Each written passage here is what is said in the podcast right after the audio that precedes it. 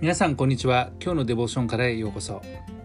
今日は2021年4月17日。今日の聖書箇所は詩編59編16節。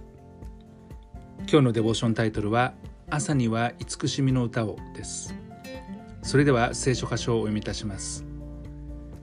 しかし私はあなたの道からを歌い朝には声を上げて見慈しみを歌います。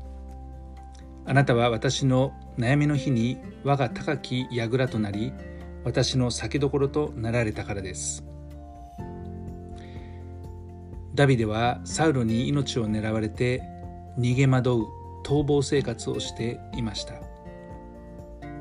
この時はダビデにとって主を信頼して歩むことしかなすすべはなかったのです。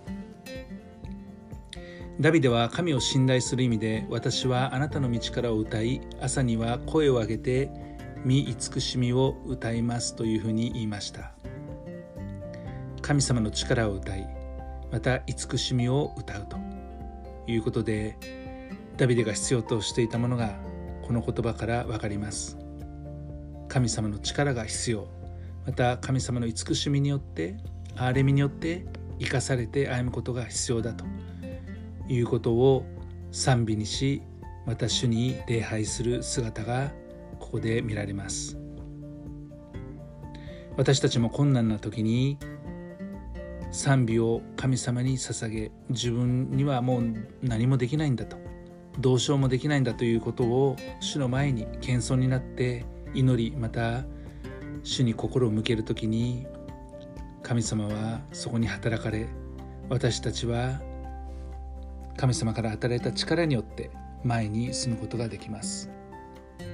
賛美はまさにそういう時こそ力を発揮するものですね。コロナ対策で私たちは集会に参加して大声で礼拝の中で賛美を歌うということはなかなかできません。でも私たちは心の中でもしくは周りに人がいない自分の家とか自分の部屋で賛美することもできます。私の悩みの日に私の高き櫓となってくださる神様また先どころとなってくださる神様に賛美を捧げそしてこの方のところに行くならばそこは安全だって守られ安心して心を休める場所であることを覚えて今日も主に賛美していきたいと思います。愛する天の父様あなたに向かって賛美します。この唇はあなたを褒めたたえます。主イエス・キリストの皆によって。アーメン。